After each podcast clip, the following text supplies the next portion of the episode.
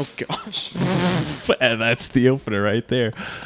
Uh, welcome back, everybody, to uh, session two of our Toxie podcast uh, with Jasper, who uh, just opened his drink. If you're a programmer, this is episode one of Missing the Joke, yeah. Just to please the programmers. Yes, that is true. That is true. Mm-hmm. We'd like to open by uh, thanking our sponsors. We have none. Thanks to no one. But Squarespace. Oh, yes. And uh, oh, if what's you want the other to, one? Squarespace, if you want to send us a coupon to send to everybody. What is the audio one? The audiobooks? Audible. Audible dot com. Uh, and th- thanks to Audible, uh, where you can get a free book somehow. Still haven't done that. All right, so I have a question for you.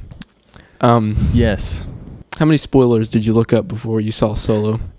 Absolutely zero. I didn't even watch a trailer. Okay, great. Honest to God. Because some of those uh, some of those things that happened, I was uh, a little surprised you knew about it. Um. Well, the way I was surprised is, like, well, the way I know about things is I'm one of those people who I almost can see it coming because I like I like writing and I like reading um, story storyboards, and I usually think, how would I do something if this was right now and I was stuck writing it? Mm-hmm. I would think, maybe I could do this. But I don't know. Somehow I just have intuition, but I swear I did not look up any spoilers. Uh, in fact, if you're just tuning in with us, we just got out of, not the premiere of Solo. This was actually Jasper's third time viewing it, uh, but my first time viewing it. And uh, yeah, it was, I don't know, what do you, what do you think about it? Spoilers free for the moment. I liked it uh, as uh, a Star Wars fan. Um, it was fun to watch. Yeah, it was uh, as a. I don't want to say as a filmmaker. We'll get into that uh, in a little bit. But as a, as someone who's interested in the storyline, yeah. I liked it. Yeah. No, it, I I think. Oh, man. Well, we'll get into that. I, I think a lot of things about this. But, uh, well, uh, beyond that, I, what would you rate it out of ten? Oh, it's hard to find a perfect movie these days. Yeah. But um, I want to give it give it a good eight. eight I, w- I would say the same thing. The only thing that I did get a little spoiled on was I saw a review. I can't remember who was it, who it was from. I think you might have you gave it to me actually. It Did was I? Your review, eight out of ten, and I actually, I would say eight, probably eight point five. Mm-hmm. I think it was really good. Yeah. Um, definitely, definitely one of the better movies this year, I would say, and I've seen a few of them. Haven't seen them all. Somebody's probably going to be like, no, this was trash compared to the rest of them. But no, I don't know. For some reason, um, a lot of people didn't like it. They were, I think they're purposefully um, boycotting it so that people's bias will be negative before yeah. they even see the film. And I think that even carried over a little bit into me because, you know, I haven't read anything and never read anything about it, but I'd only seen reviews from people who were rating it purposely bad, like, oh, this is crap, or this is not going to be good, or or I saw one thing, I can't remember if it was from I G N or somewhere, but it was the third lowest Star Wars, um, but it was just above Episode One and Two, which I don't know, we'll probably talk about it at a later date. Yeah. When I don't agree, those are the those are the worst two films, but yeah, anyway, so um. This is an obligatory spoiler alert, but I mean, it's unnecessary. Yeah, spoilers. If you do not want spoilers for Solo, then turn back now. Skip but skip this podcast now. Just entirely. Entirely. Well, at least skip to the end so we can get a view. Is that is that a thing in no. podcasts? Uh, we're mind. not. Don't even skip to the end of this just, podcast. Just leave. Just leave. Just That's leave all you now need while do. you can. Um. Lastly, spoilers. If you haven't seen the movie yet, oh well, it's too late for you now. Here we are. We're gonna all have right. a little spoilery doodah. Spoiler. Spoiler. Spoiler. All right, so let's pull out our notes and talk about the very beginning of the movie. We the sat first... we sat in the back of the theater, so I was able to look yes. up I M D B and everything during the film. And I did not know this, but the uh, guy who played Vision from uh, the Marvel films was the main. Uh, what's his name? Dryden from. Uh, uh, yeah, I want to say it was something like that. Yeah. So. First off, though, something that they hit on early on, which was even in episode eight, and they really made it heavy in this movie, but it was kind of like that red herring almost, but it wasn't a red herring. Uh, the dice, you know, those dice that uh, were in eight that everybody was talking about. We see them now in Solo. What do you think about those? Well, I think they're focusing a little bit too much on that because, I mean, the original trilogy, they probably were there. I didn't even notice them in the entire trilogy. Not at all. I didn't either. I didn't even notice them in The Force Awakens, if that if that was a thing. Probably near the end when they're getting in it, but I don't think no. I even noticed. Nobody noticed. No. Um, yeah, I think whatever those are, they're really going to hit on. But the one thing I did, um, I remember in some of the Lego shorts, uh, I think it was The Empire Strikes Out. It was a Lego Star Wars uh, yeah. special. Yeah. Um, that.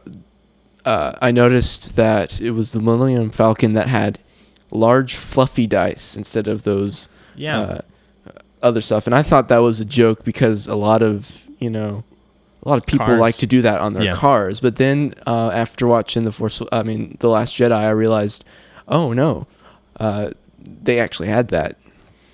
So, yeah. Um, another thing I found interesting was... And they, they even mentioned it later in the movie that the uh, the starship, or the uh, spaceship, I should say, that uh, the Millennium Falcon is a Corellian-class starship, and that's the planet that they were originally fl- from. I, I I caught that early on, but I thought that was related to the large Star Destroyers, but I was wrong, apparently. No, I know. I've read a little bit about the uh, Corellian Y T ships, the Millennium Falcon. Yeah. Uh, and so whenever I first saw this movie and learned that Han was from Corellia, I was like, oh, okay. Um, but no, it doesn't have, that doesn't affect anything about him wanting to get the Millennium Falcon and owning it. I mean, it, it probably affected it a little bit. He's He'd been on it, one of those ships once before. Yeah. yeah. But, I mean, did it really affect his, like, liking for that specific model? Yeah.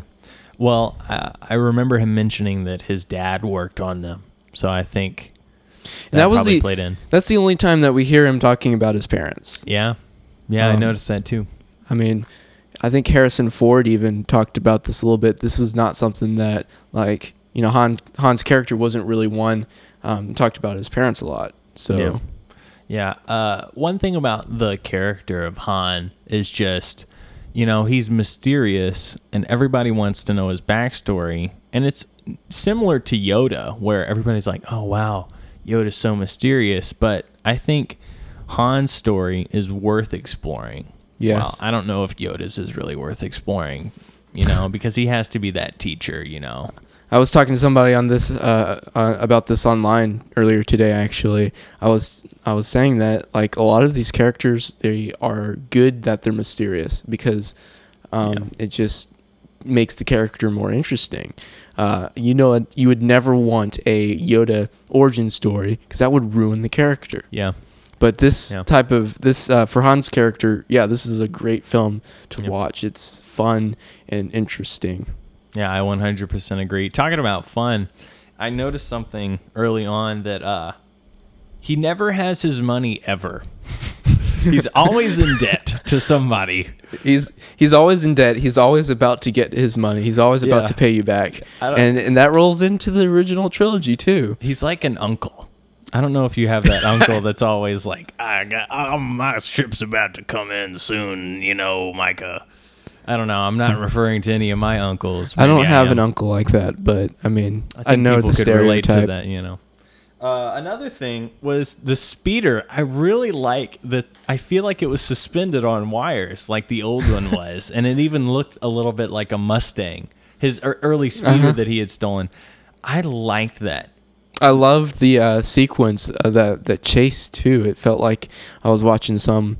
Uh, kind of like a pl- police pursuit or something like yeah. that.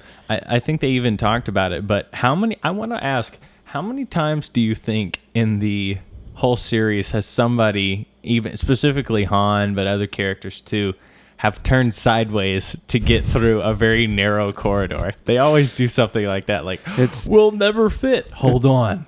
Turn sideways always fixes it.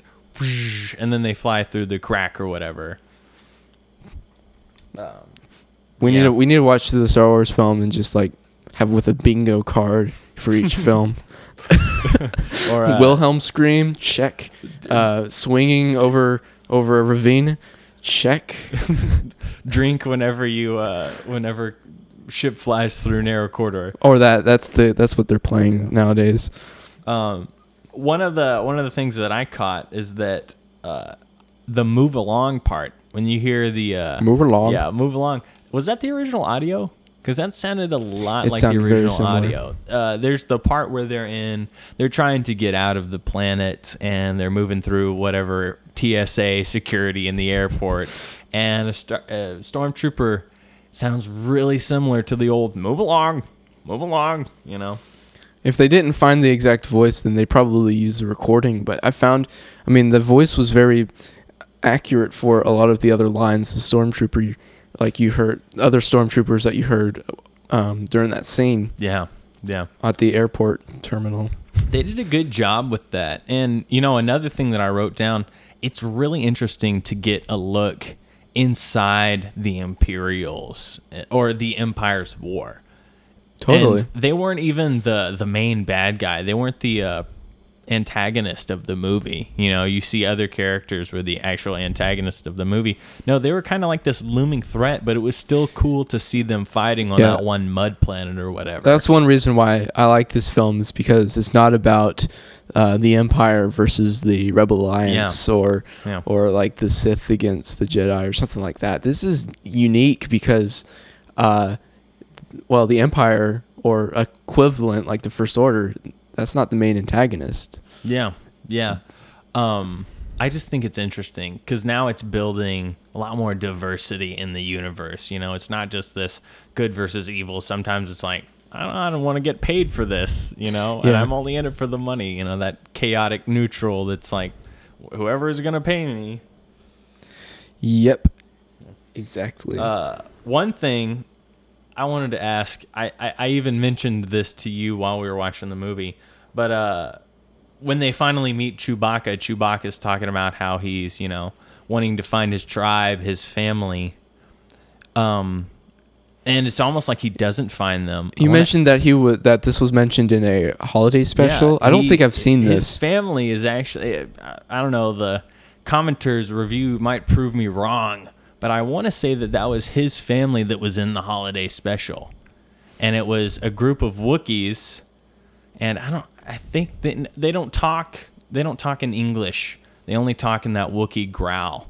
But uh, does this does the holiday special take place during like the Clone Wars, or it takes place right after the fourth episode.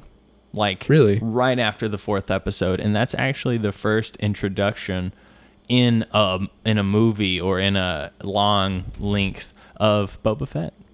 Oh. He was actually in that oh, before that's interesting. the fifth. Yeah. It was very, okay, uh, that's, very cool. That's very cool. Because I want to say that he was introduced as a action figure and then in the holiday special and then in the fifth episode. Now that's not um, anything that Disney would do. They would not no. bring, they would not no, no. turn a character that they just, you know, made just for action figures and then make him a major character afterward. They yeah. would make the major character afterward and then, you know, make the toys and stuff. That was something they were doing heavily in the eighties, actually. If you go back and look, uh, there's a really cool, uh, this is just uh, throwing that out there, there's a really cool uh, special on Netflix called The Toys That Made Us, if you're really interested. The first episode is actually about Star Wars action figures and toys, and it just tells the story about those. So I just shout that out. I'll probably to, like it. I'll have to add that to my watch list. Yeah, it's really good. All right, what's the next topic? Uh, next next thing that I wrote down is that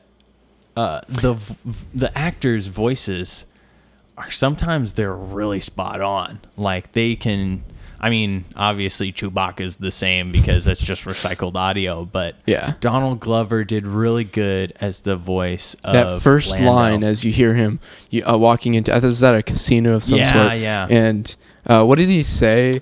But I don't remember. Something something to have to do with that Sabacc game, but uh, oh, man, it was. I don't know. I, at first, on. I thought that was them using recycled lines from the fifth episode, mm-hmm. but no, that was that was. Donald yeah, of course Glover. They're not going to recycle lines because this is a major character. Yeah, yeah. Um, well, I applaud them, and I, I want to especially applaud Donald Glover, Childish Gambino. I, I already did on Twitter for yeah for man his that was an incredible job. It was I would say such he's a good job. He's doing a very good impersonation. Um, Solo. At times, uh, he's not. He's times. a little bit. Um, I think he could be rougher the the voice, but yeah. Um, you know, a little bit. A lot of it was a lot like I think I want to say higher pitched. Yeah, I was gonna say a, a little bit more childish. Yeah, you know the the higher vocal range. Yeah, but then he again he's uh he's twenty years old at this point. Yeah, yeah. You really can't hold that hold that on him. Yeah. Um. No, but I think I think they did a really good job. I'm just really glad they didn't put Leia in this, or else probably wouldn't have gone over so well. Leia would have been, I want to say, an infant if if she was even born at this. At no, this time, she would have really? been born definitely. Would, she would have been. She would have been ten, not even maybe? five, maybe. Wow, wow, mm-hmm. That just puts it into perspective about Han and Leia. I mean, married. I mean, in the original trilogy, let's think about it. Han was in his mid forties, right? Wow, and I was I didn't even know that. Well, it it definitely seems like it. He definitely yeah. looks a little bit much older than his thirties. I mean, he definitely says uh, he refers to Luke as kid a bunch in the Luke movie. Luke and Leia know. are the same age because they're you know, twins. Yeah, yeah duh. Uh, the, so you know, you hear "Don't get cocky, kid," and then he's like, "Oh, but I like your sister. She's attractive." Yeah. Anyway, that's just that was something that I I was thinking about as the thing was going on. I uh, wanted to mention one thing. Now I can't yeah. remember. Uh, well, oh yeah. So whenever I mentioned the spoiler alert at the beginning of the podcast, uh, I was like, "How how many spoilers did you look up?" You mentioned to me watching the film during that pit when uh, when they threw him in the pit. You know, kind of like the. Uh, oh yeah, I uh, I said. Well, what I've usually said is if I ever think I'm calling a spoiler is. I always say I'll poop myself. Like if this is so and so, I will poop myself right here. Um, and yeah, whenever I, I Chewie showed it. up in the uh, uh, Banther pit, yeah, Bantha, uh, Bantha, Banther, Bantha. It was basically the same thing as in episode yeah. six. Yeah, no, but um, incredible. Yeah, I I kind of half expected it, but I wasn't sure if. I, I wanted them to meet that way. See, to me, I'd always believed that Han grew up on Kashyyyk, and that's where he met Chewie. So now I want to know, how did Chewie get from Kashyyyk in the Clone Wars to that mud planet? And I guess slavery, slave trade, and stuff like that. Slave but, trade. I wouldn't expect Han to have grown up in Kashyyyk. That doesn't seem yeah. very plausible. Yeah, I think they were... Lucas was, I think Lucas was planning on having him in episode three. Uh, oh, really? It was a deleted concept that they have, him showing up as a little kid. So I was, was because of whenever you mentioned that, I was watching you very closely when Maul was about to show up. And oh, yeah, seemed, big spoiler there. You seemed pleasantly surprised about that. Yeah, I did not see that coming whatsoever. I think... If anything would have hinted at it, it would have been the Crimson Dawn. Was that what they were calling it? Yeah, Crimson Dawn sounds like a little familiar, but I think this is the first time it's ever been mentioned yeah. in the universe. Uh, one thing I want to back up to is uh, Lando's robot L three. Mm. Was that a puppet? I want to say that's motion capture. The uh, yeah. the uh, the posture was very uh, good. very good feminine. Posture. Yeah, yeah, and so. I mean, because of that, they definitely had an, an actor stand in. I think she or he or it or the robot definitely had some of the funnier lines that are very awkward. Uh, excuse me, just burped. Now it's number one. uh, I don't know. Did the the robot have some sort of fluid gender, or was it just a robot gender? I couldn't tell. I mean, I was they like, did. What are they trying they did to... refer to her as a she. So yeah, um, yeah, I guess so. That's and weird, it was though. A, a feminine voice and an actor. I think the um, the character L three is just the epiphany of rights activists nowadays. They're just yeah. vocal about doing things. Yeah, that and makes sense. Leading, like, especially far right and far left, who will revolt. Who, yeah, they will. They will use violence to to express their ways, and you know, and even those protesters who aren't violent, they're just annoying. Yeah. And yeah. they don't think logically about certain situations. But so I th- I kind of think that, you know, the the writers were kind of mocking that with this character. I think that's a really good that's a really good interpretation of it, I would say. See, I did not see that revolt coming at all. I was like, oh, she freed that one robot. I wonder what havoc it's going to wreak. But I did not see that coming, especially. And I would say that it, it kind of confused me for a minute there whenever I was first seeing it. And so I was paying very careful attention both the second and third time I was watching that, just to see like what was going on, because so much happened so quickly. Yeah. Um, it, it, it makes it a little bit sadder to me that Lando lost the Falcon, because they put L three's conscious or uh, consciousness into the Falcon. And Lando lost it in a bit, and he kind of looked devastated at that time. That was that. That does make it a very sad. Yeah, um, I was thinking about loss. that. I was like, he's about to lose the Falcon, but this is like this is not just his ship anymore. This is his love, as L three saw it. What do you think about that? That was kind of that was kind of that was bogus. I don't know about that. About how Did, I don't know. Um. It does. It doesn't like. Well, Lando di- didn't really. I mean, he kind of acted like she was uh, a pet. Yeah, I would say that. You know, that like she was sense. a you know she was a dog or something like that, and not not as a lover or, or anything like that. See, L three would have seen herself as equal. I think that was the That's, one that. G- that makes yeah. yes, that makes sense, because she was like, obviously, I'm not an animal, so I must be something else to him, something much more to him. Yeah. Uh, she got that jab with uh, when Lando said, "What do you need?" and she said, "Equal rights," and that that kind of made uh, I don't know about you, Jasper, it kind of made me laugh. Uh, oh yeah, when I first heard that, I mean, I was probably the loudest to laugh in the theater. Yeah. Um, you know, you could see people rolling their eyes, but you know, we just live now in that day and age where either people are gonna see that as, oh, that's funny, or that as, oh, it's just more of the liberal agenda coming out. But I don't know. I think you can laugh at it even if you don't agree. It's funny. Um, what do you think? Should robots have equal rights? Oh gosh, this is now actually going. Political. To, this is actually going to be a thing uh, in the maybe not near future, but you know, probably. Um, not more than ten, twenty, thirty years, like artificial intelligence is going to be so good uh, at what it does. And they've even got like, have you seen Boston Dynamics robots? I have not. They've got a really sophisticated robot. They've, they've been, it's been jumping over uh, huge, ob- huge obstacles, uh, running around. Uh, you should, you should look them up on, on YouTube.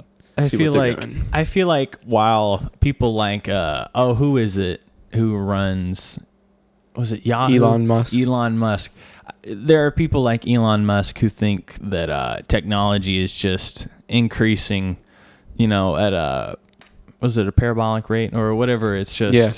always uh, you know, it's continuing at such a rate that it's going to be infinite at one point. I think we're too stupid for that.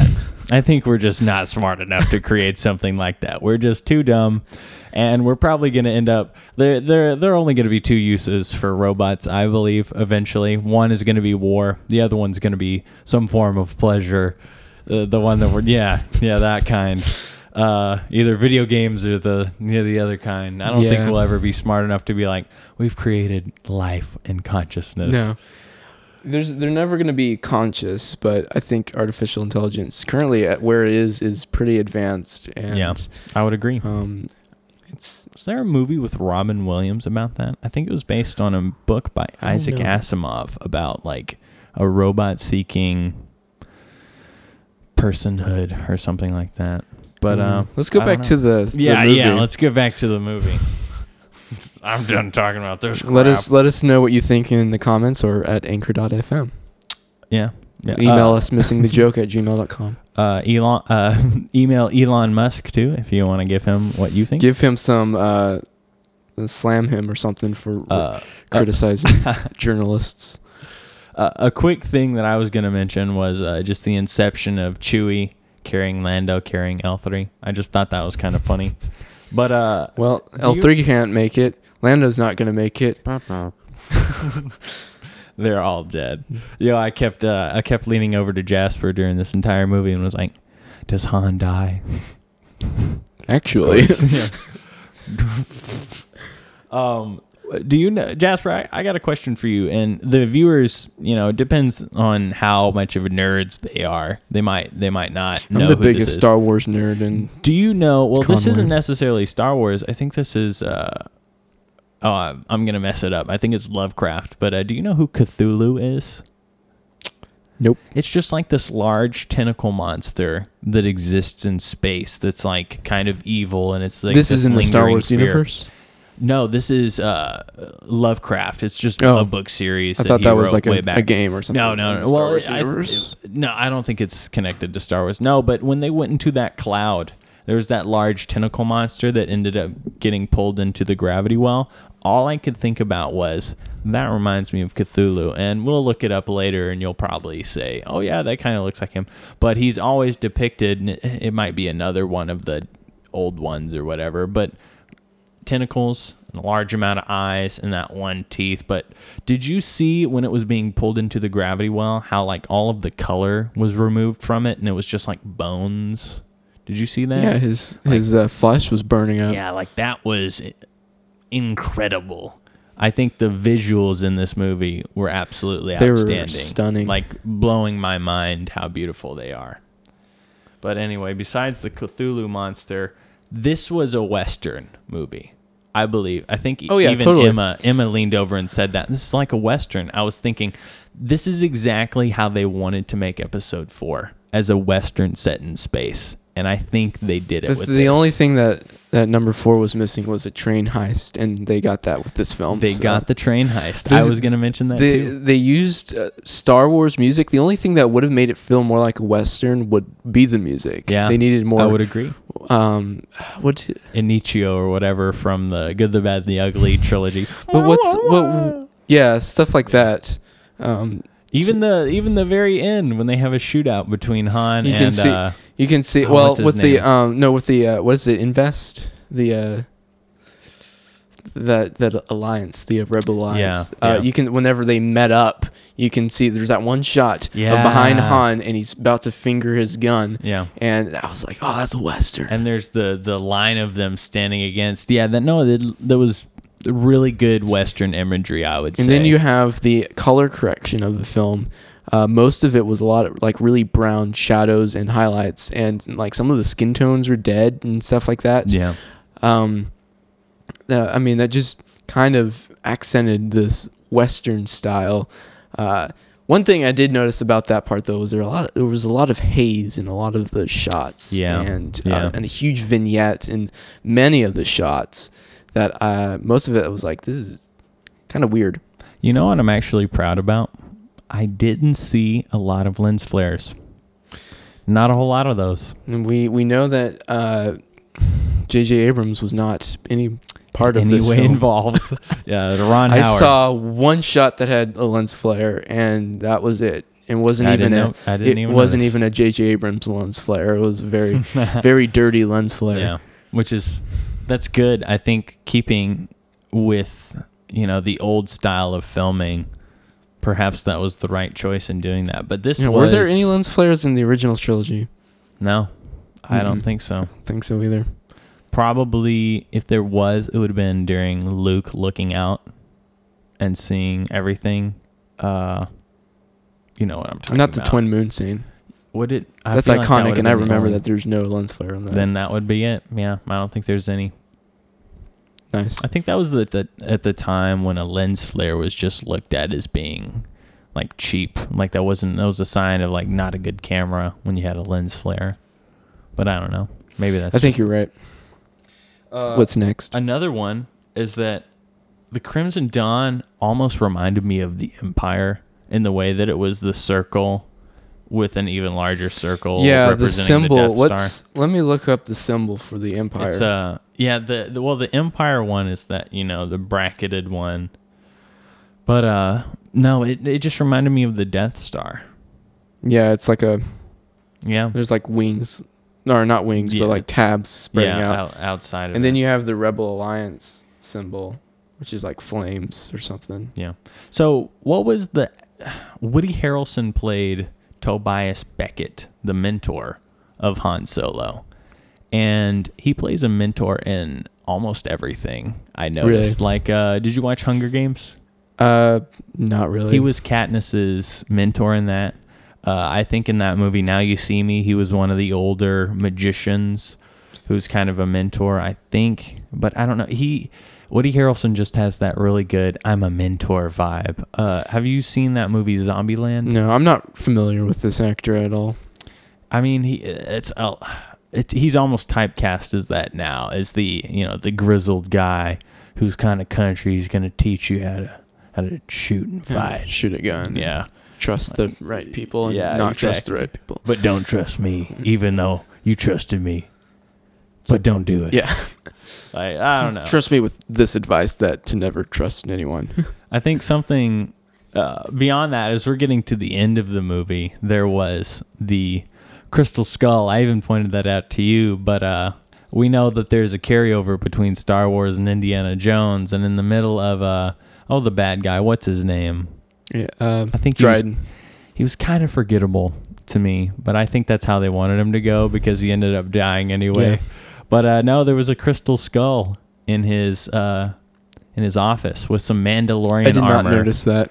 Yeah, there was a there was a crystal skull, uh, but it was a human skull, and then there was the Mandalorian armor. I, he I killed, even leaned um, over. He killed Aura, I think, and I don't really know much about the character, but I was listening to a podcast. Rebel Force Radio sponsor, uh, not officially, but no, they were we talking about it, no. the uh, Lando mentioned something about Dryden killing Aura, and I think she. This is a character. I don't know if it's he or she. This is a character from the Clone Wars, might be Mandalorian. I don't know, but that would explain the Mandalorian armor that you found, because I even leaned over to you and was like, is that Boba Fett's armor? I don't know. If, I thought you were talking about the uh, soldier in the back, so I was like, I don't think that's Boba Fett. If the Boba... No, no, no, that was... The Mandalorian armor is what I was talking about, but would that be interesting if they tied the the the Boba Fett in quotation marks uh, movie in with this one and had that Mandalorian armor come into play? Just a thought, just a theory. Don't take it as any uh, don't take it as any validity, but just me throwing that out there. I don't know. Thought it'd be cool. I'm looking up Aura Singh on Wikipedia. I love that pun.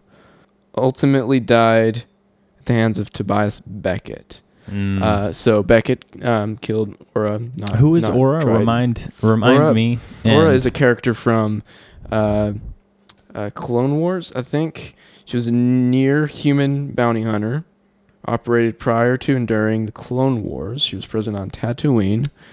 Um, I think so. She was says she was present at the pod race, but I don't remember her. Um. Well, no, we're not gonna see. We're not gonna see a uh, that. That just puts the theory to rest. We're not gonna see Boba Fett get his armor. Unless we go way back, because Boba didn't he get his armor from Jango? I want to say that. Is that right? I don't know. I, don't, I have, I have no idea. I have no idea, but, but that just feels right to me. And if it feels right, it is right, kids. That's the that's the truth. Um, no, but I'd love to see that if they do make a Boba Fett movie, which they should. I think it would be cool. He's that mysterious. I don't know though. Well, he was one of those mysterious characters that I wasn't sure if they should get a backstory, but they already did episode two where he kind of got the backstory anyway, so it doesn't really matter. We so might now as well we need explore a it. Middle ground now. Yeah, and I think a middle ground would be perfect for two characters, Obi-Wan, and let's talk about Darth Maul. Oh my gosh, Darth, Darth Maul. Maul. That took me by... absolute surprise. I was did like, not see that coming. Huge gasp when the first time I saw it. I, at first, I, well, I leaned over to you, Jasper, when I was talking. I thought it was the Emperor, and I was like, yeah, they didn't get his voice at all. That does not sound like him. I, I leaned over, and I was you like, think? I was like, not good that voice was, acting. Uh, didn't so that get was him Ray all. Parks, who... The original, uh, wasn't it? Yeah, he, it was not his voice. It was the voice actor of the Maul from the Clone Wars who voiced him. So they even got his voice. Man, that is crazy. I really Did like that. Did not expect to see that at all.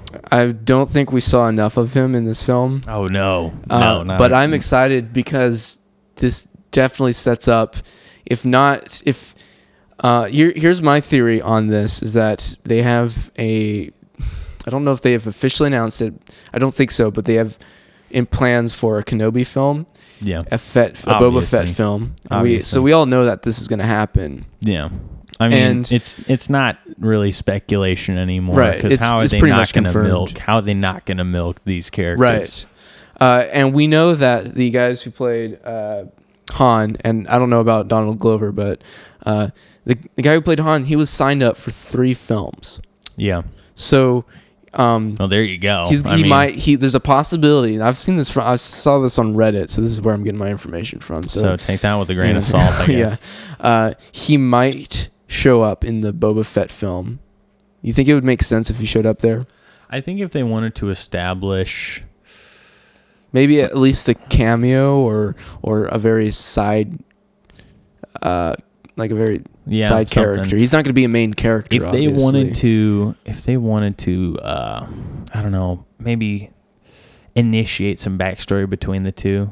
Yeah. So it'd be like, oh, now it all makes sense in episode five when it's like they're kind of weird together, but they didn't really have any, oh, I know you part. Like well, yeah. Han and I mean, Lando Boba Fett's um, working really closely with um, Jabba the Hutt. And which might tie into the next well, movie. I, I mean, yeah. And there you go. Han as well is also uh, working uh, closely with Jabba the Hutt. Maybe not as closely as Boba Fett, but somewhat he's working with them. I think that's all. I mean... And Gosh. so so many thoughts, so many thoughts, so many thoughts. Him. And another thing is the Kenobi film. He may, and I don't. This is a very long stretch, but he may show up in the Kenobi film because Kenobi's on Tatooine. Han ends up in Tatooine for some reason, and all of the pieces so, fit together at Tatooine. Every everything happens at Tatooine. It's on everything. The outer rim too. It's not yeah. even a cool planet like Cor. What Cor- who? Coruscant. Cor- Cor- Cor- Uh, like, uh, I, I can't remember who said, uh, I think it was, have you seen that show Parks and Rec? Yes. There was a part where, uh, I think it was later in the seasons, one of the characters. Ben Wyatt. No, no, no, no. Uh, is it was a real uh, Star Wars I think nerd. It was uh, one of the was people from Ben? Eagleton was, uh, making a, oh, what do they call it? A filibuster. And they were, they were giving what? how they thought the fourth episode should go. And they're tying in all the Disney assets. And but he mispronounced the entire thing goes great until he mispronounces Coruscant to be like Coruscant or something like that. Wow. And I yeah. don't remember that episode, but I do remember. I think it was uh, a deleted Ben Wyatt. scene because it was like oh, eight minutes long. I'll send it to you. You guys should look it up. I don't remember what it is. I'll put a link in the, in in notes, the d- show notes. Yeah. Uh, but no, I remember Ben Wyatt was talking about his theories for Star Wars seven. And this was right before it came out, so yeah, I was, I was like, this like I had watched this show before Seven came out, uh, and then I'm watching the show now, and he just said it. I was like, after Seven came out, I was like, yeah, you were totally off. Yeah, way everybody off. was way off. Yeah. um. All right, Let's I go back to the, the next next topic. I mean, that's it for me for topics, that's, but the questions, the the three things that I did have to say. Were A, how did this compare and contrast to episode eight in terms of how did you like it? As a Star Wars fan, I'm going to, yeah. there's three levels here. As a Star Wars fan, I think it's much better than eight. Yeah. I would, However, I would have to agree. eight is, is uh, setting us up. This, this is a very, going to be a very controversial trilogy because it's going to set us up for um, endless possibilities of the future trilogies. Um, Shoot me now. uh, so I'm... It better be better than what we just got, because seven was okay. eight was just not there for me. I don't know how nine's going to go, but it better not be four, five, or six. It's going to be seven again. Oh, man. Because it's J J Abrams. It's uh, just working around big, big, like, fat sorry, circle. we're we're we're tossing the ball to each other. That was that's as a Star Wars fan. As a filmmaker, I liked Episode Eight for the the stunning visuals.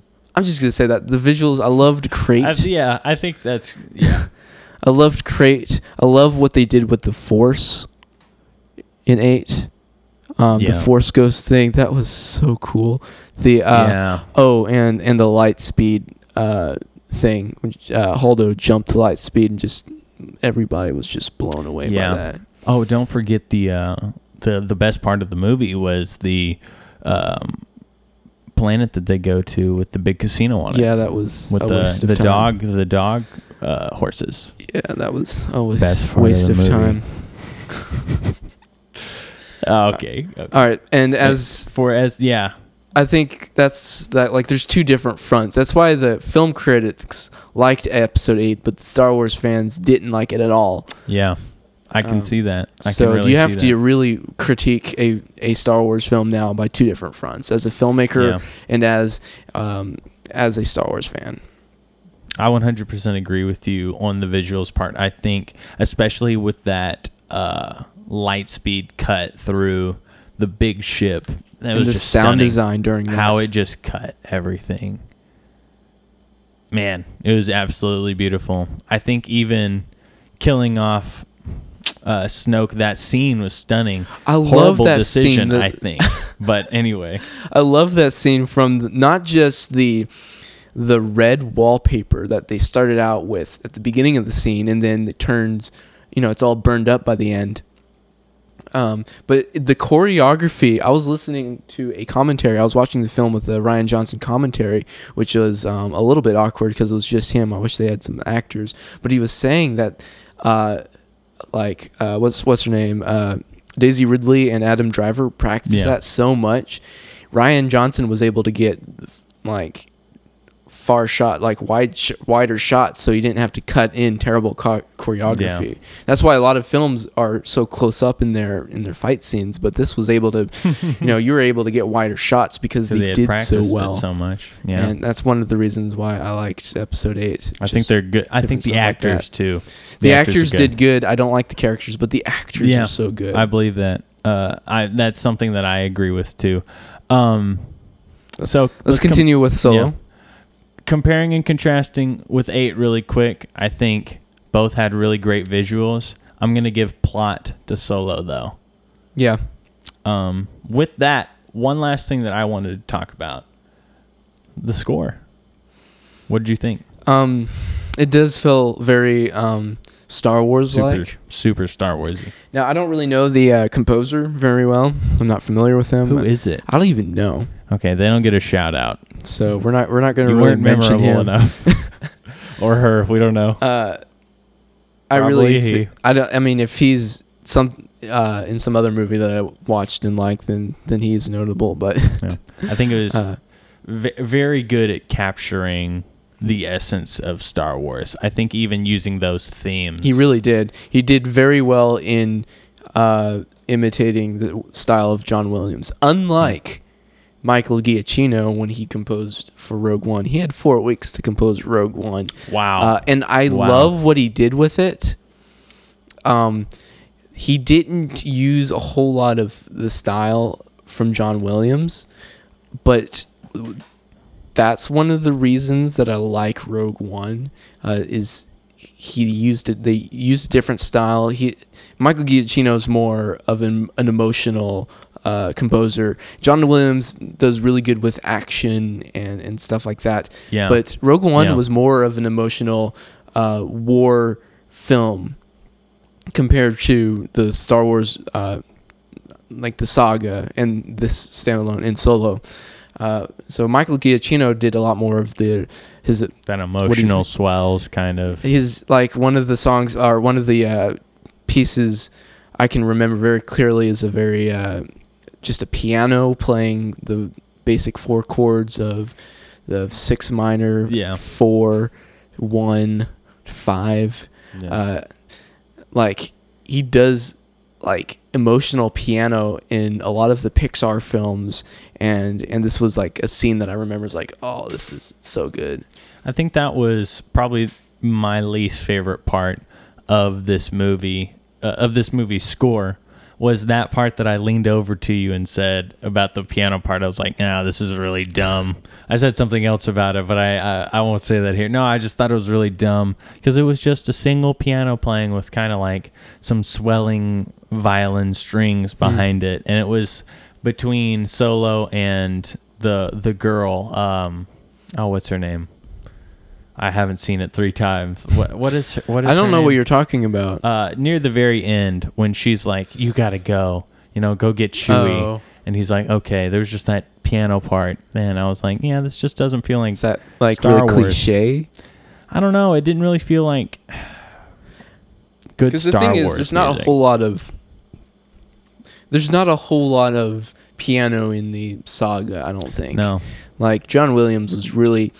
Uh, heavy with the brass and the violins and just a basic um con- traditional orchestra, orchestra yeah um but no, if you're you're trying to imitate the Star Wars style, then don't use the piano. But no.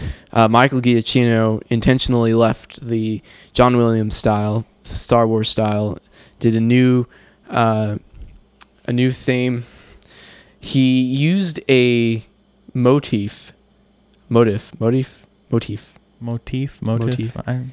It's uh, it's a, like a a melody of sorts. Yeah, yeah. Like a small melody uh, that represents through, the right? plans to the Death Star. Uh, oh, and I wow. was listening to a podcast on this uh, two years ago when Rogue One came out. Uh, Rebel Force Radio, actually, they did this thing called Oxygen when they tore apart the music. There's this like four note melody that plays. That represents the plans to the Death Star, and it gets passed down between different characters, you know, from Galen Erso to Jyn yeah. to like the rebels who were passing it on to Leia, stuff like that. And then you can hear it in the first, in, in I mean, in episode four of Star Wars. That's where it originally started, and you can hear it there.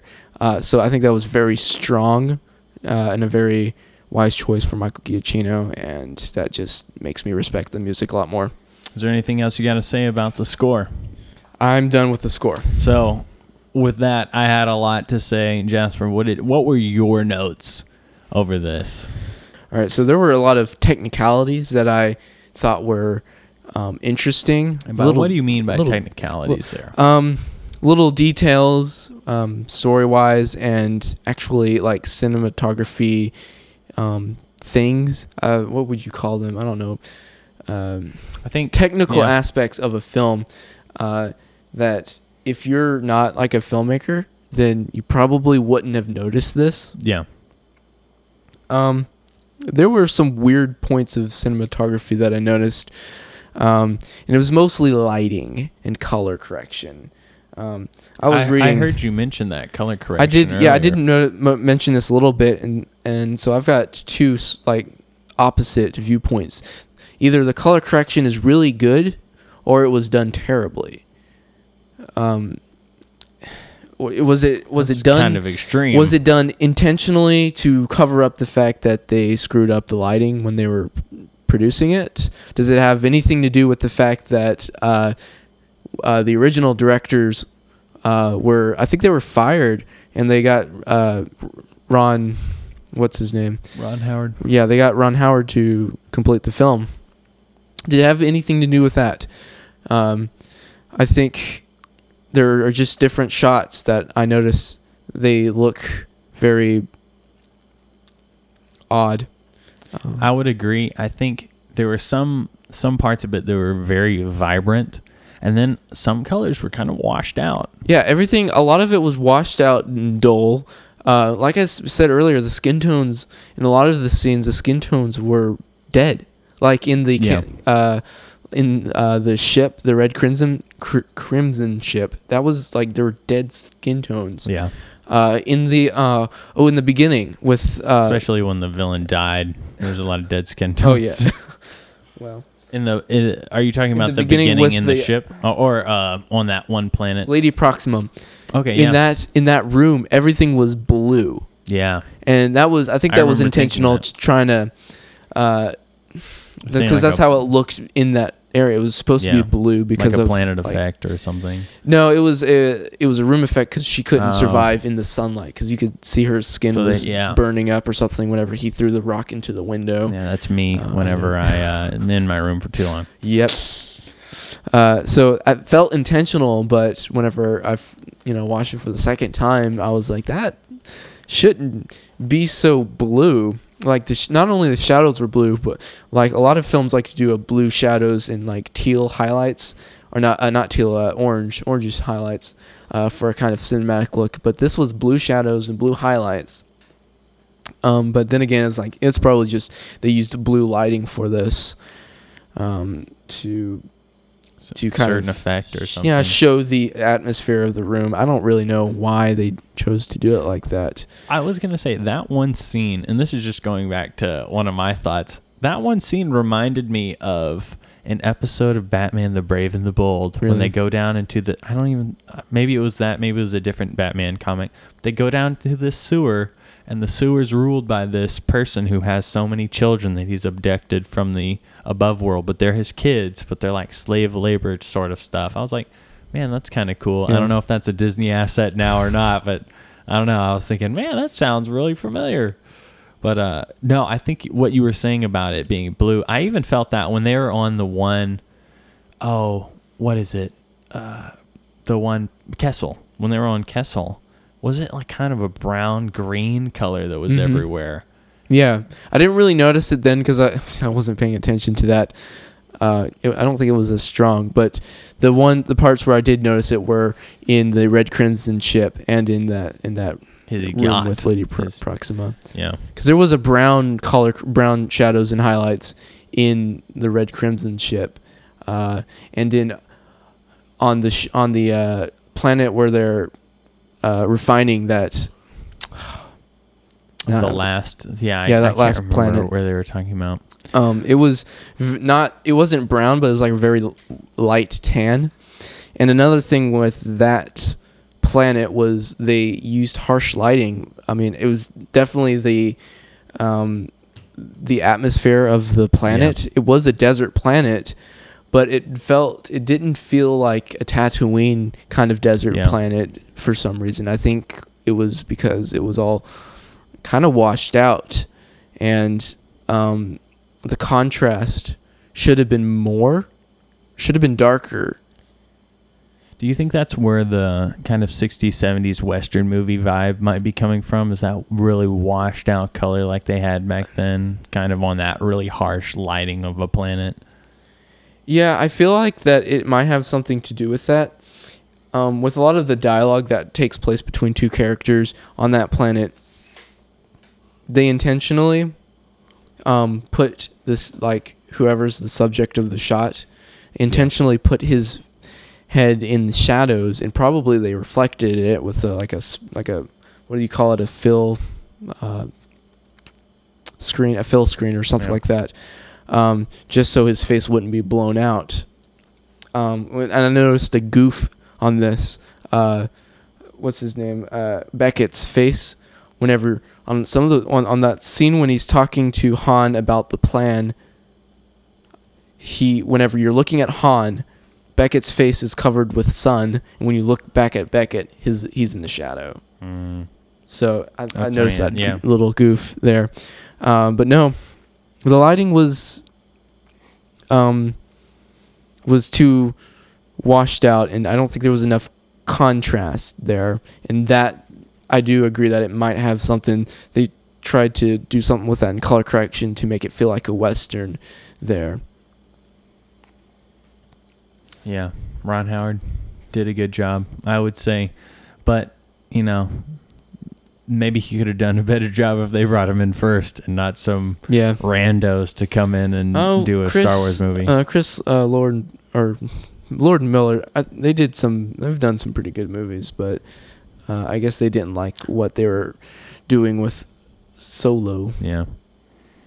Apparently they didn't do a good enough job because they got booted. Anyway, uh, what did next? you think? What did you think about the, the origin of the name Solo? It was just given to him randomly mm. by a imperial officer. It loses its significance, yeah, doesn't it? I was going to say that. Uh, it's kind of a... I would say... I know they wanted to just give everything a backstory, but I felt it was kind of cheap. Not everything needs a backstory. That's what I was... That's just what I've been thinking. It's like, they wanted to give everything a backstory. Like, Ch- Han meeting Chewie. Han's gun. Han's last name Solo. It's like, what a part of... We didn't even see Han get his normal white shirt, blue jeans, and black jacket clothes. I mean, if you were to complete the circle, might have given that an origin. Nah, they, just, they. Oh, speaking of that, did you notice how Lando in the sixth episode of Star Wars, when they're going to the uh, blow up the Death Star, Lando is wearing Han's clothes? Was he? Yeah, yeah. That's just for anybody. Did you notice that mask that Beckett was wearing going into the uh, Kessel um, to infiltrate that thing? That mm-hmm. whole. Headquarters. Did you notice that mask? It was the same one that was used in episode six. No, no, I didn't. What? It, well, I'll have to look it up later. Oh, I yeah, you're gonna look it. that up now. Um, okay, so the other thing, did you did you see the opening titles? It was like it says it is yes. a lawless time. Yeah, like it's not the Crawler, but it's similar to a Crawler because it has a lot of words at the beginning of the film. Is that the first that you have time? To read? Is that the first time they've used that blue font to say something besides in a galaxy far, yeah, far away? This is the first time.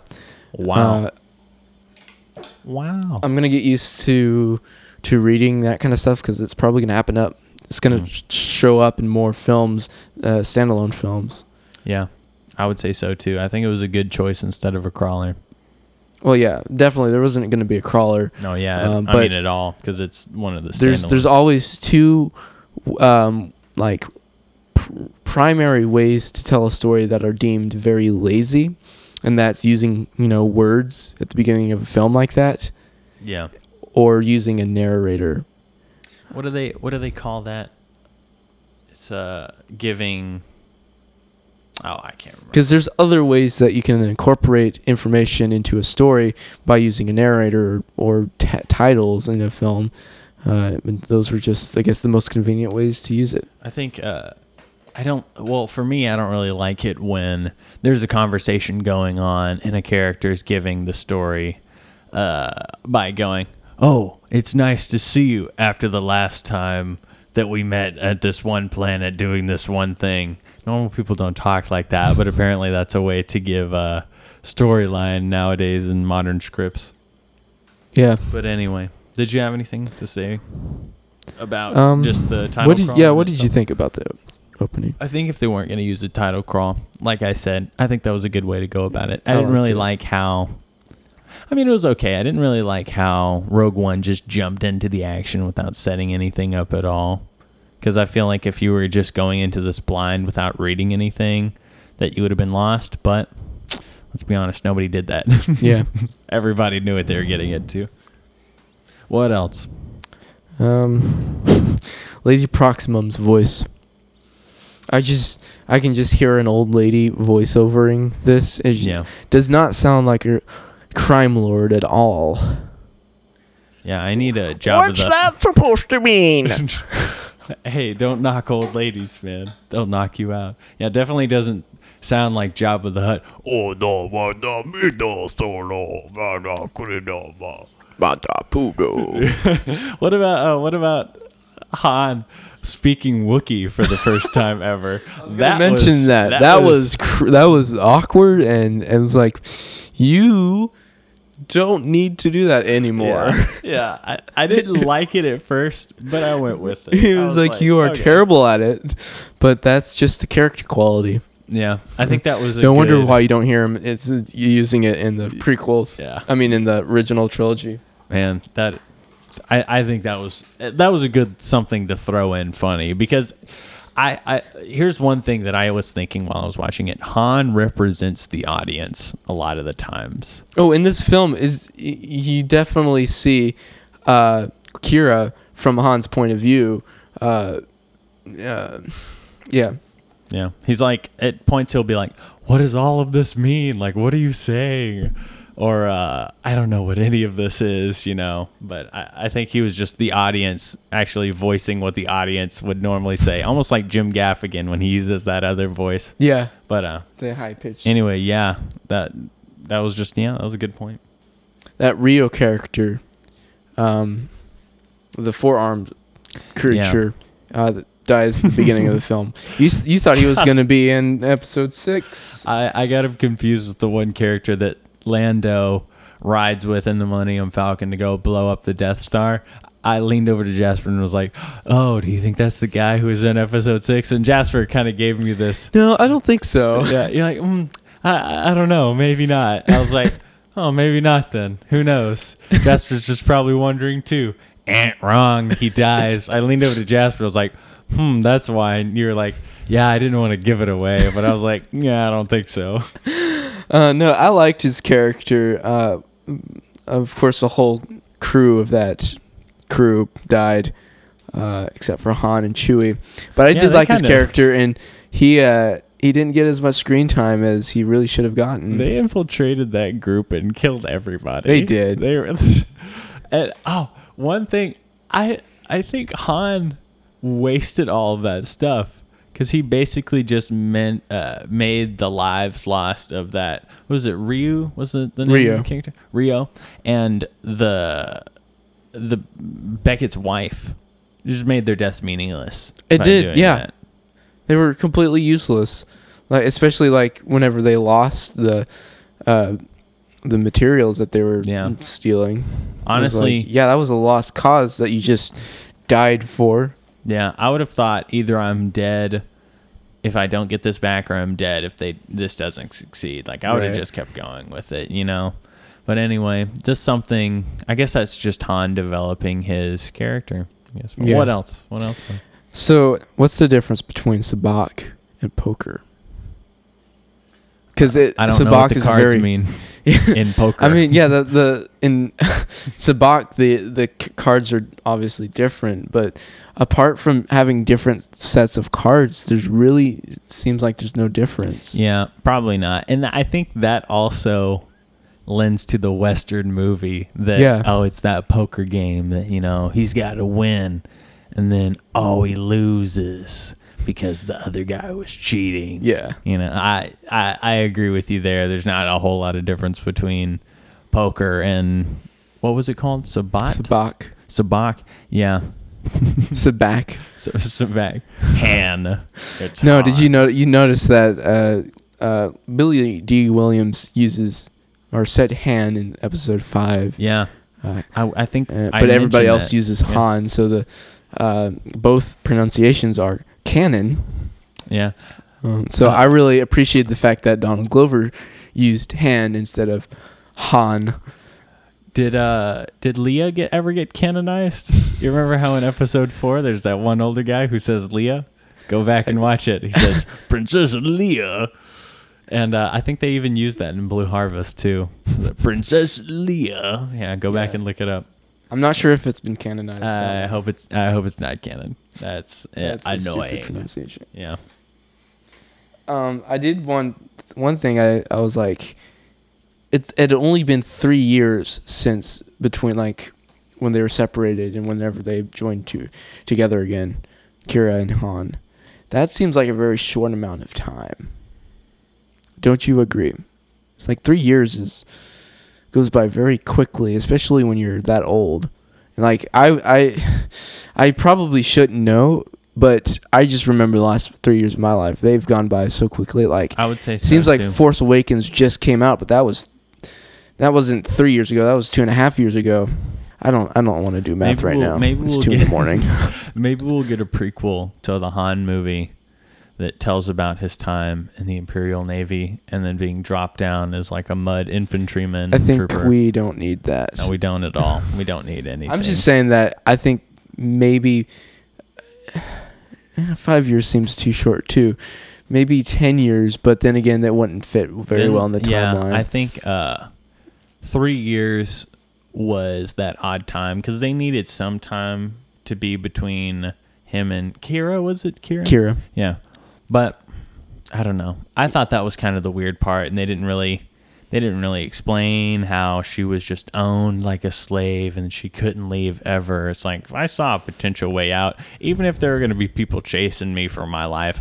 I, I'd it's leave. Definitely, it's definitely setting up for a uh, for oh, of course of follow course. up films.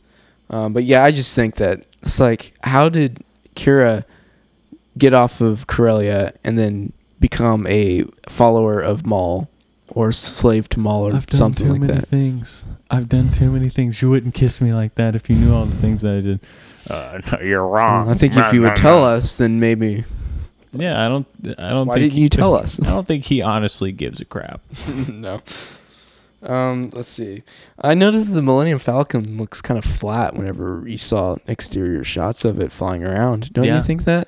Uh, like it felt like it was more taller. Flat than, yeah. in the original trilogy, and in and also in The Force Awakens and The Last Jedi. Like it, it feels like, I wonder if like Han added modifications after getting it. I would say so. Uh, but it seems like a structural thing, not an accessory thing. It, are you saying that it seems more sleek in this one as opposed to the other ones? Uh, no, yeah. Like structurally, shape-wise, it looks more like a disc. Flat, like a disc, yeah. Than a I would cylinder. Say so too. I think that's probably Lando too. Because, um, yeah, that just makes more sense that Han would have put everything that he could find, you know, the good stuff, the bad stuff. Yeah, the angle, like the angle of the the, the plates on the top of the ship, they were more angled yeah. in the original Falcon that we know and love yeah. uh, than this. They were flatter. I just uh, noticed that. I like the fact that they put an escape pod there, and then Han was like, "Yeah, we don't care about that yeah. now." Uh, did you also see that they tore off the radi- uh, the dish? The radio so the dish? rectangular di- uh, dish that we see in The Force Awakens uh, is not the second dish; it's no, the third it's the dish. Third dish. Probably more than that. Yeah, oh yeah, Han totally. And Chewie. Totally. Um, No, I think uh, that's everything I got. Just uh, the there was a lot of haze in a lot of the scenes that I kind of didn't like, but I guess that's just the theme of the Western. Yeah, if anything, I would give this movie eight point five out of ten. Good Western. Just, I wish there was more backstory set up. That's the one thing, but I guess they're making that the sequels. They're going to milk this cow till it is dead. Yep. Uh, they've they've already done it so far, but I feel like um, they can get back up. Uh, I'm hopeful that they can get back up. Yeah, they've been able to do it with Marvel. Like they've done a huge franchise with Marvel in ten years, and people are still seeing every movie. And with Star Wars, they feel like it feels like they've killed it with four movies. Like, uh. I was reading that Solo didn't even be, like make a profit on this. They only made eighty-three million dollars, wow. and their budget was two hundred fifty to three hundred million dollars. Wow. Uh, so I was like, this was a very like unsuccessful film for them as far as profits go. And I think that was probably from early on. People were just not trusting because I think that was just piggybacking. It was negative of, bias. Yeah. I think with the um, the major flop of episode eight, and with uh, with the drama that you hear heard about with the directors. Yeah. Um, and people giving negative reviews for no reason. Uh, combined, people just didn't want to see it opening weekend. I would say even the drama that you would see on the internet going on between kind of the coordinator of the Disney films, the lady, Kathleen... Kathleen Kennedy. Yeah, Kathleen Kennedy. Uh, people getting angry at her for, you know, quote-unquote, ruining Star Wars. Yeah, I think that probably, I think that probably took a lot out of it, too. But, you know, for, for right now, I'd say that was undeserved for Solo, but mm-hmm. uh, deserved for Episode eight. Um, I think that's really similar to what happened with... Uh, not only the Star Trek old movies, but um, oh, what was it? Lion, the Witch, and the Wardrobe. First one was great. The second one flopped. was like flop. The third one was good, but it didn't get any no, credit for it. The third one was terrible. I don't remember. Somebody told me it was great. I'm just going off of what they said. I didn't. I didn't like it, but again, that was a different. That's a different franchise in two different movie studios made made it. So Disney made the first two, and then Fox took over the second one. But now wow. Disney owns Fox, so Spider-Man is going to show up in a Star Wars movie and in a Narnia film. Oh my gosh. Oh, speaking of that, I uh, watched Lego Batman the movie today, and while there were some really random errors in uh, recording that you could hear, really, people's, you could hear the uh, reverb of the studio room in the in the character voices, uh, especially in Zach Galifianakis, the the Joker, when he uh, would shout, you would hear the mic overdriving. Uh, which, if you go back and listen to it, you you would hear it too. I, know I didn't you even would. notice that. I saw it like maybe once or twice in theaters, and I haven't seen it since. Yeah, no, that's just something that I saw. But yeah, uh, no, I that, saw it once actually. That's a that's another topic for another time. It was a good movie. Can't wait for the second Lego movie. But the second Lego movie was announced the, recently, and I'm pretty excited for that. Can't wait. I guess that wraps up our discussion on episode. I mean, not episode. Uh, Star Wars, a solo story. A solo, a Star Wars story. Can't wait for a solo... Duo. D- duo, a solo duo, sorry.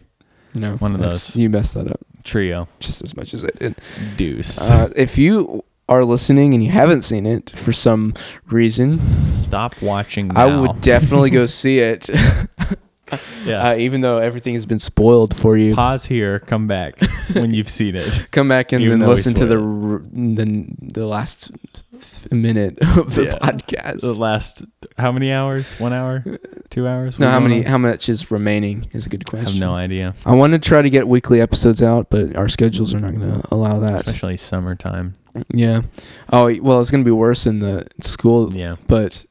I think trying to get at least two episodes out per month is is a good goal. It's a good goal, yeah. Um, so, and if if I can get them out on like the different distribution sites, that'll be great. I had a huge trouble with uh, Anchor trying to get get it out on all the different platforms uh, because whenever I first tried to get it released, they said something went wrong, and it was the fact that I didn't release an episode. So I was like, all right, I'll mm. publish this. It did take like. Whenever you told me in the last episode, my dead, or you think it would take me a week to finish it. It did take me a week. I got it done within the weekend. Um, but it took me a week and a half to get it out on, uh, you know, on Apple Podcasts. On I don't even know if it's on Google Podcasts right now, and it's not on Spotify. I looked it up a couple hours ago. Uh, so. That's been kind of a hassle trying to get it distributed. Podcast is a weird thing. It's for some reason it's more complex than uh, being an independent music distributor. True, true. But hey, we're here now. We're, right? we're on Apple Podcasts, and that's really all that matters. And we'll be on YouTube soon. We're starting uh, a I Patreon, can... guys. If you want to support us there, uh, um, more content on Patreon. Sponsored by Squarespace and Audible. Get your free book and website. There's a today. coupon code. If you listen to literally any other podcast, then you'll find a coupon code. Yes, please go to one of them. But come back here for next week's episode about of missing the joke, race and politics, race and, and politics. Religion. All of those very mm, delicious. Topics. Topics. Mm, I'm glad you said delicious. Delicious. Uh, well, well, this has been missing the joke. Should we end on a joke? Yes. That that everybody's gonna miss. Got one. What has no legs and is in a Star Wars film? Han Solo. You've been missing the I joke. I mean, you've missed. I the said joke. Han Solo. I meant to say Maul. Darth Maul, and you missed the joke. Thanks for listening, everybody. Tune in next time to miss another joke. joke again.